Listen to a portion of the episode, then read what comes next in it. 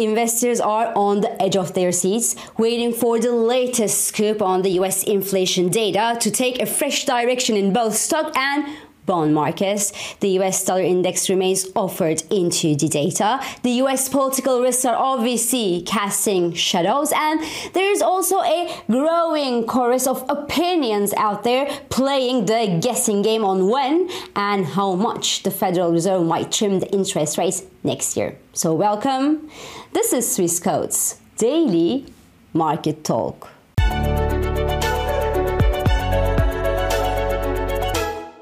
So overall, stocks in Europe kicked off the week on a positive note, but appetite for their American peers across the Atlantic Ocean remained contained, and the major US indices were actually slightly lower at Monday's trading session as investors well actually chose to stay on the sidelines yesterday before the all important US inflation data due later today. So the S&P 500 consolidated after a 7.5% rally since since the end of October, while the Nasdaq 100 is 0.30% yesterday, following an almost 10% rally since the end of last month. The US 10 year yield, on the other hand, steadied a touch above the 4.60% level. Now, everyone is obviously holding his or her breath and is praying that the US inflation further eased in October. And according to the consensus of analyst estimates on a Bloomberg survey, while the US inflation may have slowed to 3.3% last month, down from 3.7% printed a month earlier. Core inflation, on the other hand, is seen unchanged at the 4.1% level. Now, the waning supply chain disruptions around the world, the loosening jobs market in the US, a further fall in the US gasoline prices, and also that expectation of a decline in the US rents are among the major, major factors that could help inflation ease in the US after a more than one and a half year of aggressive monetary policy tightening from the Federal Reserve, of course. But, but unfortunately, not all indicators for inflation are in green. An uptick in health insurance costs, for example, is said to be giving a slight boost to October inflation figures, if that's the case. And the latest US consumer survey that was released last Friday, remember, actually showed that the US consumers do expect inflation to climb at an annual rate of 3.2% over the next five to 10 years. So that's obviously no good news as inflation expectations are believed to be self fulfilling, as obviously when people expect inflation to go higher or to remain high, they do negotiate higher salaries, for example, and that whole thing makes inflation numbers or the inflation become structural rather than transitory, even more so if the jobs market remains strong. Now, the good news in all this is the professional forecasters, so basically the economists out there, they see inflation fall to 2.5% in the next five years and down to 2.2% in the next five to 10 years period. And the bond prices also imply a CPI of 2.36% in the period of five to 10 years from now. So we can't wait today's figures to fall in and to give us some more clarity on, well, not the 5 to 10 years expectations, but the past year's price dynamics at least. Now, of course, the reasoning is the good old reasoning when it comes to the anticipated market reaction to today's CPI release. An inflation read in line with market expectations or ideally softer than expected should actually give a further support to the Federal Reserve doves, cement the idea that the Federal Reserve is done hiking the interest rates and also boost the interest rate cut expectations for the US, while on the other hand, a read above expectations should bring some Fed hawks back to the market and increase the best of a interest rate hike in the FOMC's December meeting. For now, though, keep in mind that activity on Fed funds futures gives around 85% chance for a no rate hike in the Fed's December meeting. And the numbers, the inflation numbers, should look very, very bad indeed to reverse that expectation. But anyway, you know what?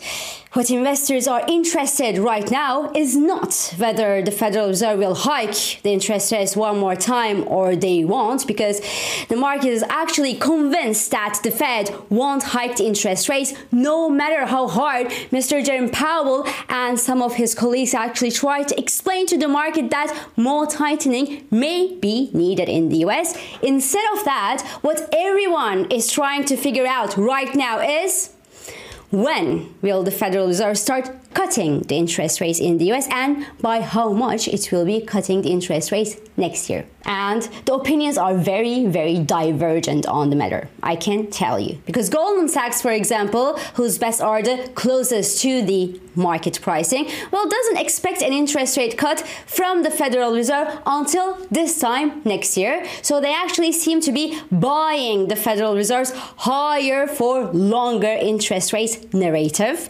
But that's not the case for everyone because Morgan Stanley, on the other hand, actually says that they expect expect two. Two deep interest rate cuts in the US next year, and the first one starting from June, then one in September, and then every FOMC meeting from the fourth quarter onward. While the UBS Investment Bank sees the Federal Reserve announcing its first interest rate cut as early as in March next year, and they expect the Fed to lower the interest rates by 275 basis points throughout next year. So the market will either hang in there with the Federal Reserve and Goldman Sachs and reasonably enthusiastic about the Fed's rate cut plans, even though the Fed says that it won't be cutting the interest rates, or they will go crazy happy about the end of the tightening cycle and rush direct to bonds and stocks. So the reality is certainly in between, though. So if inflation continues to ease and if the US jobs market and the US economy starts slowing, which is our base case scenario, mind you, for the next 12 months, well, then the Federal Reserve should start lowering the interest rates in the US. But, but given how reactive or unreactive the Fed has been to mounting inflation two years ago,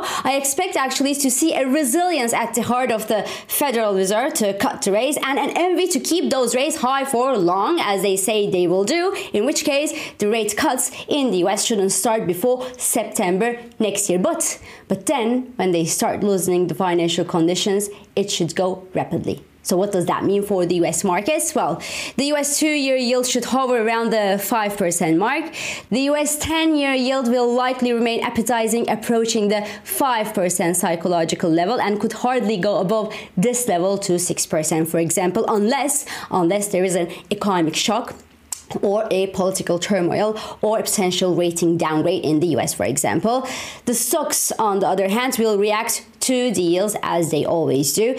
The lower the yields, the higher the stock valuations, and in the same way, the higher the yields, lower the stock valuations. But but you still don't forget that the S&P 500's earnings yield now stands at around the 4% level. So that's a good 60 basis points lower than the US 10-year yield and the valuations for the big technology stocks are off the roof right now because Microsoft's earnings yield is around 3%, for example, and Nvidia has an earnings yield of less than 1%. It's around 0.85%. But I know, I know they do have this huge upside potential to offer to investors, and that's where your risk tolerance makes a difference.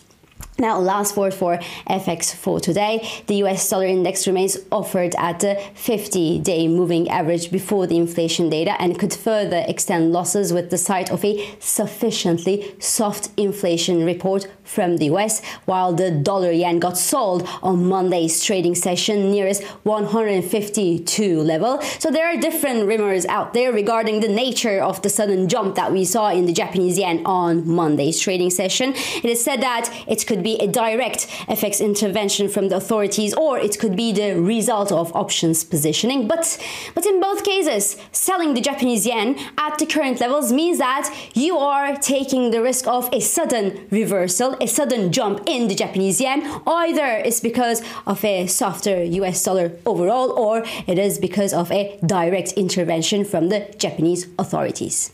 So this is all for today. I'm İpek Özkardeşkaya and thank you for joining me and thank you for all your beautiful and supportive feedbacks.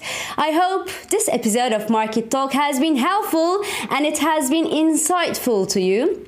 So please do not hesitate to leave your comments your reactions and your questions below as usual and follow us on Instagram, on X and on LinkedIn for regular market updates and subscribe of course to our YouTube channel for daily market comments and please do not forget to hit the like button on these videos to let us know that you actually do enjoy them.